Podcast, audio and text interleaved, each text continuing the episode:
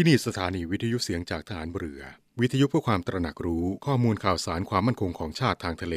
รายงานข่าวอากาศ และเทียบเวลามาตรฐาน จากนี้ไปขอเชิญรับฟังรายการ นาวีสัมพันธ์ครับ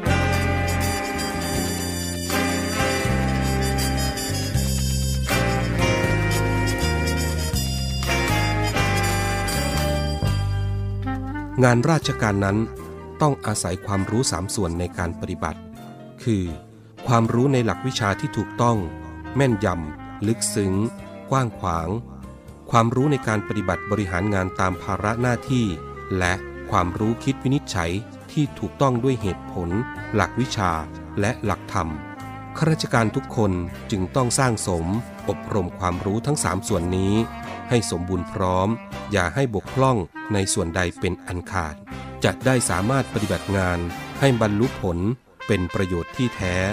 ทั้งแก่ประเทศชาติและประชาชน พระบรมราโชวาท พระบาทสมเด็จพระเจ้าอยู่หัว เนื่องในวันข้าราชการพลเรือน ประจำปี 2563 ณ พระที่นั่งอัมพรสถาน พระราชวังดุสิต 5 มีนาคม 2563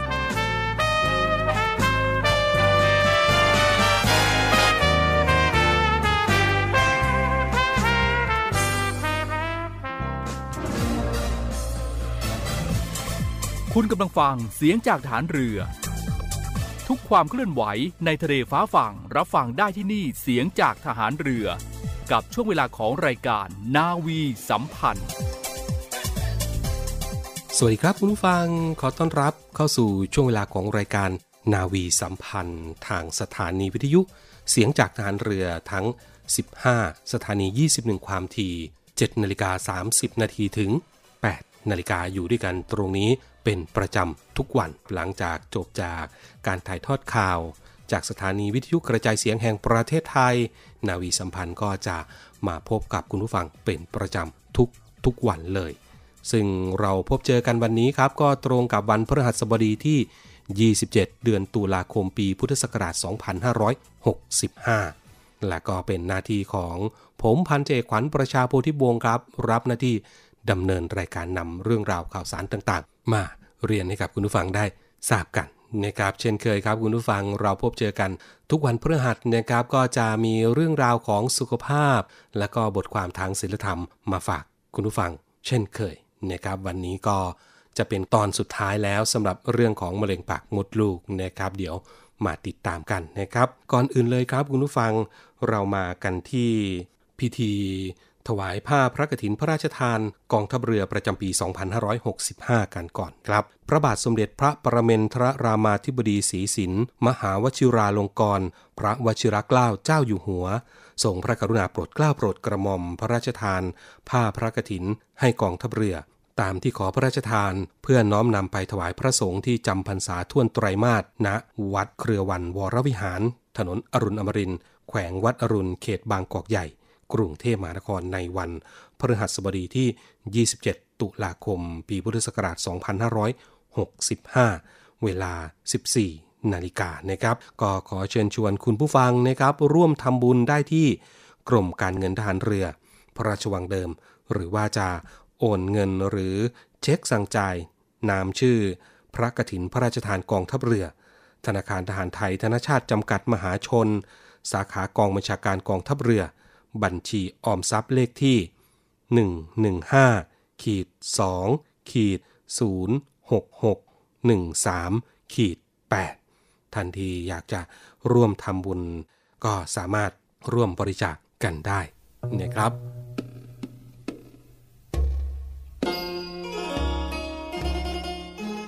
ขอเชิญร่วมบุญร่วมกุศลกับงานกระถินสามัคคีกองทัพเรือ วัดปากของมะขามเท่าประจำปี 2565 กองทัพเรือร่วมกับจังหวัดชัยนาทราชสกุลอาภากร และคุณหญิงกอแก้วบุญญาจินดากำหนดจัดทอดกระถินสามัคคีณวัดปากของมะขามเท่าอำเภอวัดสิงห์จังหวัดชัยนาทในวันที่ 4 และ 5 พฤศจิกายนนี้ สำหรับท่านผู้มีจิตศรัทธาสามารถร่วมโอนเงินบริจาคผ่านบัญชีธนาคารทหารไทยธนาชาติ เลขบัญชี 115 213 4498 ชื่อบัญชีกระถินสามัคคีกองทัพเรือวัดปากของมะขามเท่า หรือสอบถามที่กรมการเงินทหารเรือโทร 02 475 5683 และ 02 475 4882 เอาละคุณผู้ฟังเราไปติดตามกันต่อกับเรื่องราวของสุขภาพนะครับกับการสัมภาษณ์นาวโทหญิงรัชนีบริรักษ์ หัวหน้าห้องตรวจโรคนรีเวชกรรม โรงพยาบาลสมเด็จพระปิ่นเกล้ากรมแพทย์ทหารเรือ ซึ่งสัมภาษณ์โดยนาวโทหญิงจิรัชยาศรีอรุณ วันนี้เสนอเป็นตอนสุดท้ายครับ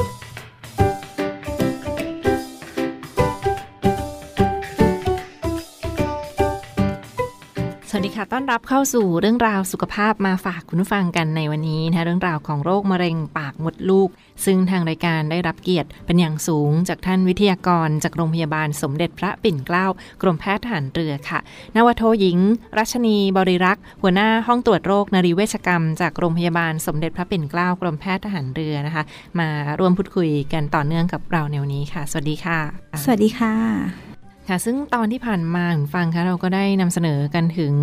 ประเด็นของการฉีดวัคซีนป้องกันมะเร็งปากมดลูก การตรวจรักษาในรูปแบบต่างๆ ของมะเร็งปากมดลูกนะคะโดยเฉพาะการตรวจคัดกรองเพื่อป้องกันโรคไม่ให้ลุกลามหรือว่ารุนแรงจนโอกาสในการรักษาน้อยลง ดังนั้นก็ตรวจกันตั้งแต่นันเนินเพื่อป้องกันความเจ็บป่วยกันในครั้งนี้ โดยเฉพาะคุณสุภาพสตรีที่อายุเกิน 25 ปีขึ้นไปนั่นเองค่ะ วันนี้มีอีกหนึ่งประเด็นที่น่าสนใจนะคะเป็นเรื่องราวของโครงการ Cancer Anywhere Cancer Anywhere ค่ะ บางท่านอาจจะยังไม่เคยรู้จักหรือว่าเป็นโครงการที่เกี่ยวข้องกับอะไร แล้วก็ช่วยเหลือผู้ป่วยโรคมะเร็งอย่างไรบ้างนะคะเรียนถามท่านวิทยากรเพิ่มเติมว่า โครงการ Cancer Anywhere นั้นมันคืออะไรแล้วก็มีสิทธิประโยชน์ในการรักษามะเร็งอย่างไรบ้างค่ะเรียนเชิญค่ะ โครงการ Cancer Anywhere คืออะไร อันนี้อาจจะไม่เคยได้ยินกันนะคะ ในในของของทั่ว ๆ ไป แต่ว่าในส่วนของวงการแพทย์นะคะก็จะเริ่มมีมาแล้วนะคะโครง Cancer Anywhere คือ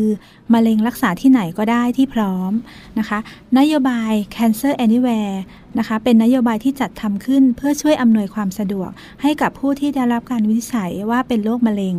ช่วยให้ผู้ป่วยมะเร็ง สิทธิ์บัตรทองนะคะ ได้รับการรักษาครอบคลุมทุกกระบวนการ รวมถึงตรวจติดตามในโรงพยาบาลที่มีศักยภาพและใกล้บ้านทำให้ผู้ป่วยเข้าถึงการรักษาโรคมะเร็งได้อย่างสะดวก และรวดเร็วยิ่งขึ้น สามารถรักษาข้ามเขต ข้ามจังหวัดได้ ในโรงพยาบาลที่รองรับสิทธิ์บัตรทอง โดยมีเจ้าหน้าที่คอยประสานงานให้ตั้งแต่เริ่มต้น และไม่ต้องใช้ใบส่งตัว โดยประกาศใช้เมื่อ 1 มกราคม 2564 เป็นต้นมาค่ะ นั่นก็คือนโยบายในส่วนของโครงการ Cancer Anywhere นะที่มาจากทั้งทางรัฐบาล กรมการแพทย์กระทรวงสาธารณสุขด้วยนะที่ส่งให้เครือข่ายโรงพยาบาลต่างๆ ที่รับบริการ Cancer Anywhere แล้วก็ช่วยอำนวยความสะดวกให้กับผู้ป่วยในการรักษาโรคมะเร็งได้อย่างต่อเนื่อง ด้วยนะคะโดยไม่ต้องลำบากในการใช้ใบส่งตัวหรือว่าการรักษาข้ามเขตพื้นที่ต่างๆ ได้เช่นเดียวกันค่ะ ทีนี้มาถึงเรื่องราวของขั้นตอนการรับบริการจากโครงการ Cancer Anywhere นะคะขั้นตอนการรับบริการนั้น มีขั้นตอนการรักษาหรือว่าสอดคล้องกับนโยบายอย่างไรบ้างนะขั้นตอนการรับบริการ Cancer Anywhere ค่ะ ค่ะ เมื่อผู้ป่วยได้รับการวินิจฉัยนะคะ ว่าเป็นมะเร็งต้องเป็นมะเร็งแล้วนะคะ แพทย์ผู้รักษาจะมีรายชื่อหน่วยบริการที่พร้อม และตัดสินใจร่วมกับผู้ป่วยว่าควรไปรักษาต่อที่ใด ซึ่งอาจเป็นหน่วยบริการที่อยู่ใกล้บ้าน หรือเป็นหน่วยบริการที่ไม่ต้องรอคิวนาน โดยเฉพาะการรักษาที่สำคัญที่จะควบคุมระยะการแพร่กระจายของโรคมะเร็งอะค่ะ ค่ะนั่นก็คือเป็นประเด็นของโครงการ Cancer Anywhere นะที่จะมีสิทธิประโยชน์ในการย้ายผู้ป่วยหรือว่าการส่งต่อผู้ป่วยได้ให้สะดวกมากยิ่งขึ้นนั่นคือ เป็นส่วนหนึ่งของโครงการ Cancer Anywhere ที่จัดตั้งขึ้นมาตั้งแต่ปี 2564 ที่ผ่านมานั่นเองค่ะ วันนี้มีอีกหนึ่งข้อมูลสำหรับผู้ป่วยที่สงสัยว่าเข้าร่วมโครงการนี้ดีอย่างไร หรือว่ามีประโยชน์ช่วยในการประสานงานอย่างไรบ้างสำหรับโครงการ Cancer Anywhere ค่ะ ดีอย่างไรบ้างค่ะ Cancer Anywhere เนี่ยดีอย่างไรนะคะ คือ 1. ลดเวลารอคอยค่ะ เนื่องจากกระบวนการเข้ารับการรักษาในโรงพยาบาลที่มีสิทธิ์บัตรทอง ค่อนข้างใช้ระยะเวลานาน ผู้ป่วยมะเร็งจำนวนมาก จะต้องเดินทางมายังโรงพยาบาลแต่เช้า เพื่อรอตรวจกับแพทย์ และบางคนจะต้องเสียเวลาในการทำเรื่องเพื่อขอใบส่งตัวหลายครั้ง หลายแห่งมีการกำหนดวันขอใบส่งตัวได้แค่บางวัน ระยะเวลาที่ขอแล้วแต่ที่จะกำหนดวันเสาร์อาทิตย์ก็หยุดให้บริการนะคะ เพื่อนำไปรักษาจากโรงพยาบาลอื่น ๆ ที่มีความพร้อมมากกว่านะคะ แล้วก็ลดปัญหาการส่งตัวนะคะ การส่งตัวผู้ป่วยหลายครั้งที่มีปัญหาเรื่องข้อมูล และประวัติการรักษาที่ไม่ครบถ้วนทำให้ผู้ป่วยจะต้องกลับไปขอข้อมูลต่างๆ จากโรงพยาบาลต้นสังกัดอยู่บ่อยครั้ง ส่งผลให้ผู้ป่วยมะเร็งหลายคน ไม่ได้รับการรักษาในระยะเวลาที่เหมาะสม และอาจทำให้เกิดอาการเจ็บป่วยที่เป็นอยู่พัฒนาไปเป็นอีกระยะหนึ่งได้ค่ะ ค่ะนั่นก็เป็นข้อดีของการเข้าร่วมโครงการมะเร็งที่เกี่ยวข้องนะในครั้งนี้ก็เป็นโครงการ Cancer Anywhere นะในส่วนของประโยชน์ นั่นก็คือลดขั้นตอนลดเวลาในการรอคอยรักษาผู้ป่วยขณะที่ไปส่งตัวรักษายังโรงพยาบาลต่างๆนะคะ แล้วก็ลด ปัญหาการส่งตัวหรือว่าขั้นตอนการย้ายผู้ป่วยไปรักษาต่อที่โรงพยาบาลอื่น ๆ ได้อย่างต่อเนื่องนั่นเอง ก็ถ้าเข้าร่วมโครงการนี้ก็จะมีสิทธิประโยชน์ต่าง ๆ เพิ่มเติมเช่นเดียวกันค่ะ ทีนี้มาในส่วนของนโยบายจากโครงการ Cancer Anywhere นะคะเห็นว่าเกี่ยวข้องกับสำนักงานหลักประกันสุขภาพแห่งชาติ หรือสปสช และกระทรวงสาธารณสุขด้วย โรงพยาบาลในเครือข่ายต่าง ๆ นั้นก็มีรายละเอียดมีนโยโยบายเพิ่มเติมอย่างไรบ้างคะเรียนเชิญคุณรัชนีค่ะ สำนักงานหลักประกันสุขภาพแห่งชาติหรือสปสชนะคะ ร่วมกับกระทรวงสาธารณสุข และโรงพยาบาลในเครือข่ายหลักประกันสุขภาพแห่งชาติ จึงได้จัดทำนโยบายนะคะ Cancer Anywhere อันเนี้ยที่ขึ้นมาเนี่ยค่ะนโยบายมะเร็งรักษาที่ไหนก็ได้ ที่มีความพร้อมขึ้นเพื่อให้ผู้ป่วยมะเร็งสามารถเข้าสู่กระบวนการรักษาได้อย่างรวดเร็ว สะดวก ลดระยะเวลาการรอคอย และครอบคลุมทุกขั้นตอนการรักษา โดยโรงพยาบาลที่มีศักยภาพและความพร้อม จะให้บริการตามมาตรฐานกับผู้ป่วยตามจำนวนที่โรงพยาบาลแต่ละแห่งสามารถรองรับได้ค่ะค่ะและประเด็นสุดท้ายในครั้งนี้นะสำหรับโครงการ Cancer Anywhere นั้น สิทธิประโยชน์ประกันสังคม ท่านที่มีสิทธิประกันสังคม หรือว่าเบิกค่าใช้จ่ายค่ารักษาจากส่วนราชการต่างๆ เหล่านี้ เขาสามารถใช้สิทธิ์ Cancer Anywhere ได้หรือไม่อย่างไรบ้างค่ะ คือตามนโยบาย Cancer Anywhere นะคะ ตอนนี้เราใช้เฉพาะสิทธิ์บัตรทองค่ะ ยังไม่ครอบคลุมไปถึงสิทธิประกันสังคม และสิทธิข้าราชการ ซึ่งทางมูลนิธิเครือข่ายมะเร็ง อยากให้ขยายไปให้ครอบคลุมด้วยค่ะ แต่ตอนนี้ยังอยู่ในช่วงที่ยังยังใช้ไม่ได้ค่ะกันก็เป็นในส่วนของสิทธิประโยชน์ที่บางอย่างก็อาจจะยังไม่ครอบคลุมใดๆก็ตามก็ลองติดต่อเพิ่มเติมหรือว่าสอบถามรายละเอียดเพิ่มเติมเพื่อสมัคร ขอรับสิทธิกันได้เพิ่มเติมเช่นเดียวกัน หรือว่าพบปัญหาใดๆค่ะ ก็ติดต่อไปได้ที่สายด่วนของกรมการแพทย์นะคะโทร 1330 โทร 1330 หรือว่า แอดไลน์ ID กันไปก็ได้ Line แอดก็ได้นะที่ Line Official ของ at cancer anywhere นะคะ at cancer anywhere C A N C E R A N Y W H E R E Cancer Anywhere สอบถามโดยตรงกับโรงพยาบาลหรือหน่วยที่ให้บริการกันในครั้งนี้ค่ะ วันนี้ทางรายการต้องขอขอบพระคุณเป็นอย่างสูงค่ะสำหรับท่านวิทยากรจากโรงพยาบาลสมเด็จพระปิ่นเกล้ากรมแพทย์ทหารเรือนะคะ ท่านนาวโทหญิง รัชนี บริรักษ์ หัวหน้าห้องตรวจโรคนรีเวชกรรม จากโรงพยาบาลสมเด็จพระปิ่นเกล้ากรมแพทย์ทหารเรือที่กรุณามาพูดคุยกับเราในวันนี้ และลาไปก่อน สวัสดีค่ะ สวัสดีค่ะ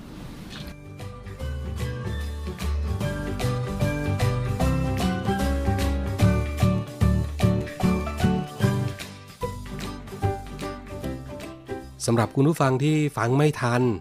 นะครับ มาฟังอาจจะช่วง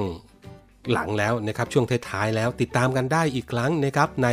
เวลา 12นาฬิกา5นาทีถึง 12นาฬิกา30นาทีในรายการร่วมเครือนาวีนะครับ ทางสถานีวิทยุเครือข่ายของเสียงจากทหารเรือนั่นแหละ ทั้ง 15 สถานี 21 ความถี่เลยนะครับ ซึ่งวันนี้ก็ติดตามรับฟังได้หลากหลายช่องทางครับ ไม่ว่าจะเป็นทางออนไลน์ที่ เว็บไซต์เสียงจากฐานเรือ หรือจะเป็นแอปพลิเคชันเสียงจากฐานเรือก็ได้นะครับ เอาเลยครับคราวนี้เราไปตามกันต่อครับกับเรื่องราวของบทความทางศิลธรรม และวัฒนธรรม จากกองอนุสาสนาจารย์ กรมยุทธศึกษาฐานเรือโดยพันจ่าเอกสุประชัย เหลือสืบชาติครับ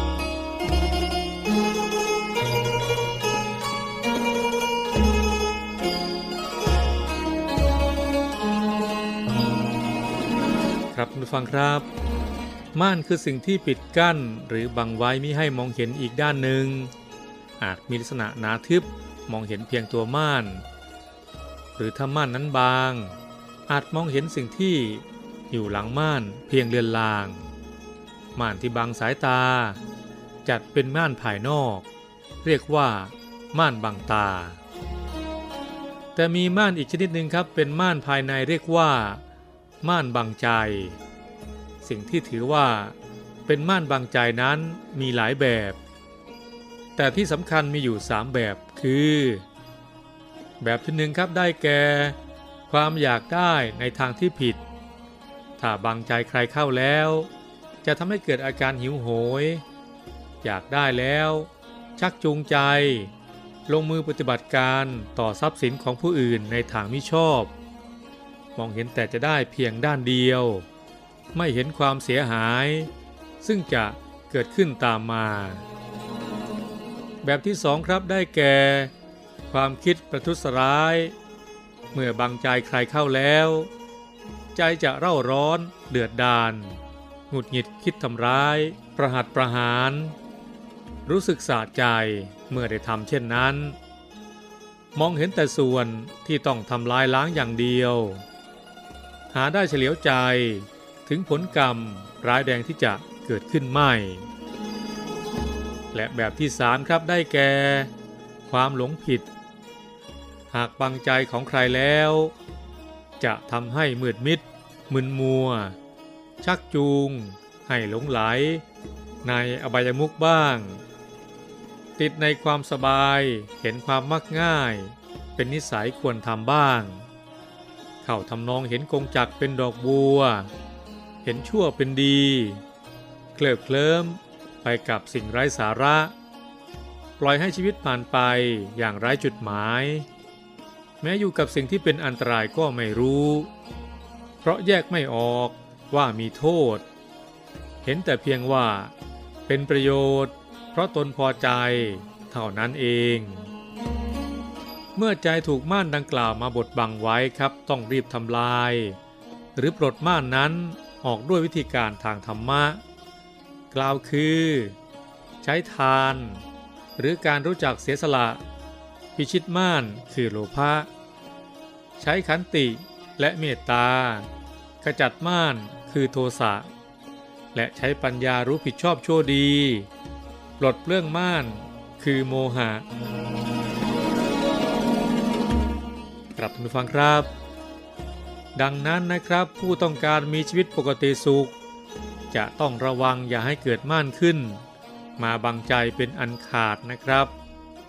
หากมีก็ต้องรีบสาสาง แก้ไขทันที ไม่ควรมองข้ามว่าเป็นเรื่องเล็กน้อย เมื่อไม่มีสิ่งใด มาเป็นม่านบังใจแล้ว ชีวิตย่อมแจ่มใส ปลอดภัย และ เป็นสุขแน่นอนนะครับ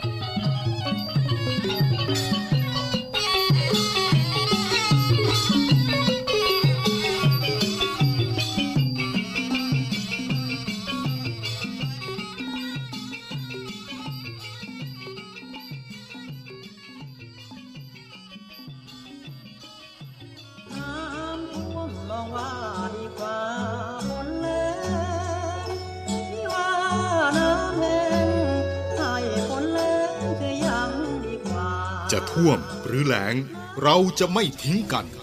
กองทัพเรือได้จัดตั้งศูนย์บรรเทาสาธารณภัย เพื่อช่วยเหลือพี่น้องประชาชนในพื้นที่เสี่ยง โดยให้หน่วยงานกองทัพเรือ จัดกำลังพลและยุทธปกรณ์ พร้อมให้ความช่วยเหลือพี่น้องประชาชนทันที อีกทั้งได้จัดตั้งมูเรือบรรเทาสาธารณภัยกองทัพเรือ ให้การช่วยเหลือพี่น้องประชาชนที่ประสบภัยทางทะเลอีกด้วย ขอรับความช่วยเหลือจากกองทัพเรือได้ที่ หน่วยทหารเรือที่ใกล้ที่สุด หรือสายด่วนกองทัพเรือ 1696 สายด่วนกองทัพเรือ 1696 ได้ตลอด 24 ชั่วโมง ยามสงบเตรียมรบไว้พร้อมสับ เพื่อจะรับปริปูมิรู้ขาม พร้อมช่วยรัฐพัฒนาทุกเขตขาม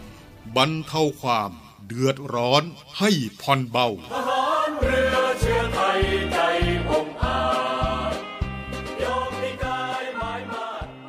กลับมาช่วงนี้ครับคุณผู้ฟังมาติดตามเรื่องราวข่าวสารต่างๆ ที่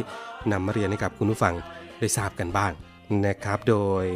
เราเริ่มกันที่การให้ความช่วยเหลือพี่น้องประชาชนที่ประสบอุทกภัย ซึ่งกองทัพเรือโดยศูนย์บรรเทาสาธารณภัยฐานทัพเรือกรุงเทพครับคุณผู้ฟัง ก็ได้มอบถุงยังชีพให้กับพี่น้องประชาชนที่ประสบอุทกภัยในพื้นที่หมู่ที่ 1 ตำบลพระงามอำเภอพรมบุรี จังหวัดสิงห์บุรีนะครับ ซึ่งจากสถานการณ์อุทกภัยในพื้นที่จังหวัดสิงห์บุรีครับคุณผู้ฟัง ศูนย์บรรเทาสาธารณภัยฐานทัพเรือกรุงเทพก็ได้เข้าช่วยเหลือพี่น้องประชาชนตามพื้นที่ทำงานในจังหวัดสิงห์บุรีนะครับ ตั้งแต่ช่วงต้นเดือนตุลาคมที่ผ่านมา จนสถานการณ์เริ่มคลี่คลาย แต่ในช่วงสัปดาห์ที่ผ่านมานะครับคุณผู้ฟัง พื้นที่ตำบลพระงามคันกั้นน้ำริม แม่น้ำเจ้าพระยาบริเวณ หมู่ที่ 6 ตำบลพระงามก็ได้พังลงทำให้เกิดน้ำท่วมอย่างเฉียบพลันนะครับทำให้ชุมชนที่อยู่ฝั่งทางริม ฝั่งแม่น้ำเจ้าพระยาบริเวณหมู่ที่1เนี่ยได้รับผลกระทบอย่างหนักจากอุทกภัยในครั้งนี้สำหรับพี่น้องประชาชนที่จะขอความช่วยเหลือหรือว่าได้รับความเดือดร้อน แล้วก็จะขอความช่วยเหลือจากกองทัพเรือ ก็สามารถโทรมาได้ที่สายด่วนศูนย์บรรเทาสาธารณภัยกองทัพเรือนะครับ1696 ตลอด 24 ชั่วโมง 1696 ตลอด 24 ชั่วโมงนะครับ มาต่อกันที่รัฐบาลเปิดสายด่วนบำบัดยาเสพติด 1165 และ Line Official ห่วงใยเพื่อประเมินตนเอง พร้อมทั้งให้คำปรึกษาแนวทางรักษาเบื้องต้นฟื้นฟูผู้ติดยาเสพติดรับคุณผู้ฟัง โดยเรื่องนี้ครับนางสาวรัชดาธนาดีเรก รองโฆษกประจำสำนักนายกรัฐมนตรีก็ออกมาเปิดเผยว่าปัจจุบันนั้นผู้ติดยาเสพติด สามารถเข้ารับคำปรึกษาเบื้องต้น ก่อนเข้ารับการบำบัดรักษาหลายช่องทางนะครับ อาทิสถานพยาบาลของรัฐทุกแห่งช่องทางของสถาบันบำบัดรักษาและฟื้นฟู ผู้ติดยาเสพติดแห่งชาติบรมราชชนนี หรือสอบยช ที่สายด่วนบำบัดยาเสพติด 1165 และสายด่วนเลิกยาเสพติดผ่านศูนย์ดำรงธรรม 1567 ตลอด 24 ชั่วโมงรวมถึงช่องทาง Line Official ห่วงใยโดยสามารถค้นหาที่แอดไลน์1165 ห่วงใยนะครับ ซึ่งเป็นระบบแชทบอทนะครับตอบคำถามอัตโนมัติที่ตอบทุกเรื่องเพื่อประเมินตัวเอง เกี่ยวกับการติดสารเสพติด และการให้คำปรึกษา การตอบคำถามที่พบบ่อย เพื่อเป็นแนวทางปฏิบัติเบื้องต้นหรือว่าปรับเปลี่ยนพฤติกรรมนะครับพี่น้องประชาชนสามารถติดต่อเพื่อเข้ารับการบำบัดได้ที่สถาบันบำบัดที่กระจายอยู่ทั่วประเทศ ได้แก่ สบยช กรมการแพทย์ จังหวัดปทุมธานี โรงพยาบาลธัญลักษณ์ในส่วนภูมิภาคทั้ง 6 แห่ง ได้แก่โรงพยาบาลธัญรักษ์เชียงใหม่ โรงพยาบาลธัญรักษ์แม่ฮ่องสอน โรงพยาบาลธัญรักษ์ขอนแก่น โรงพยาบาลธัญรักษ์อุดรธานี โรงพยาบาลธัญรักษ์สงขลา และโรงพยาบาลธัญรักษ์ปัตตานีนะครับ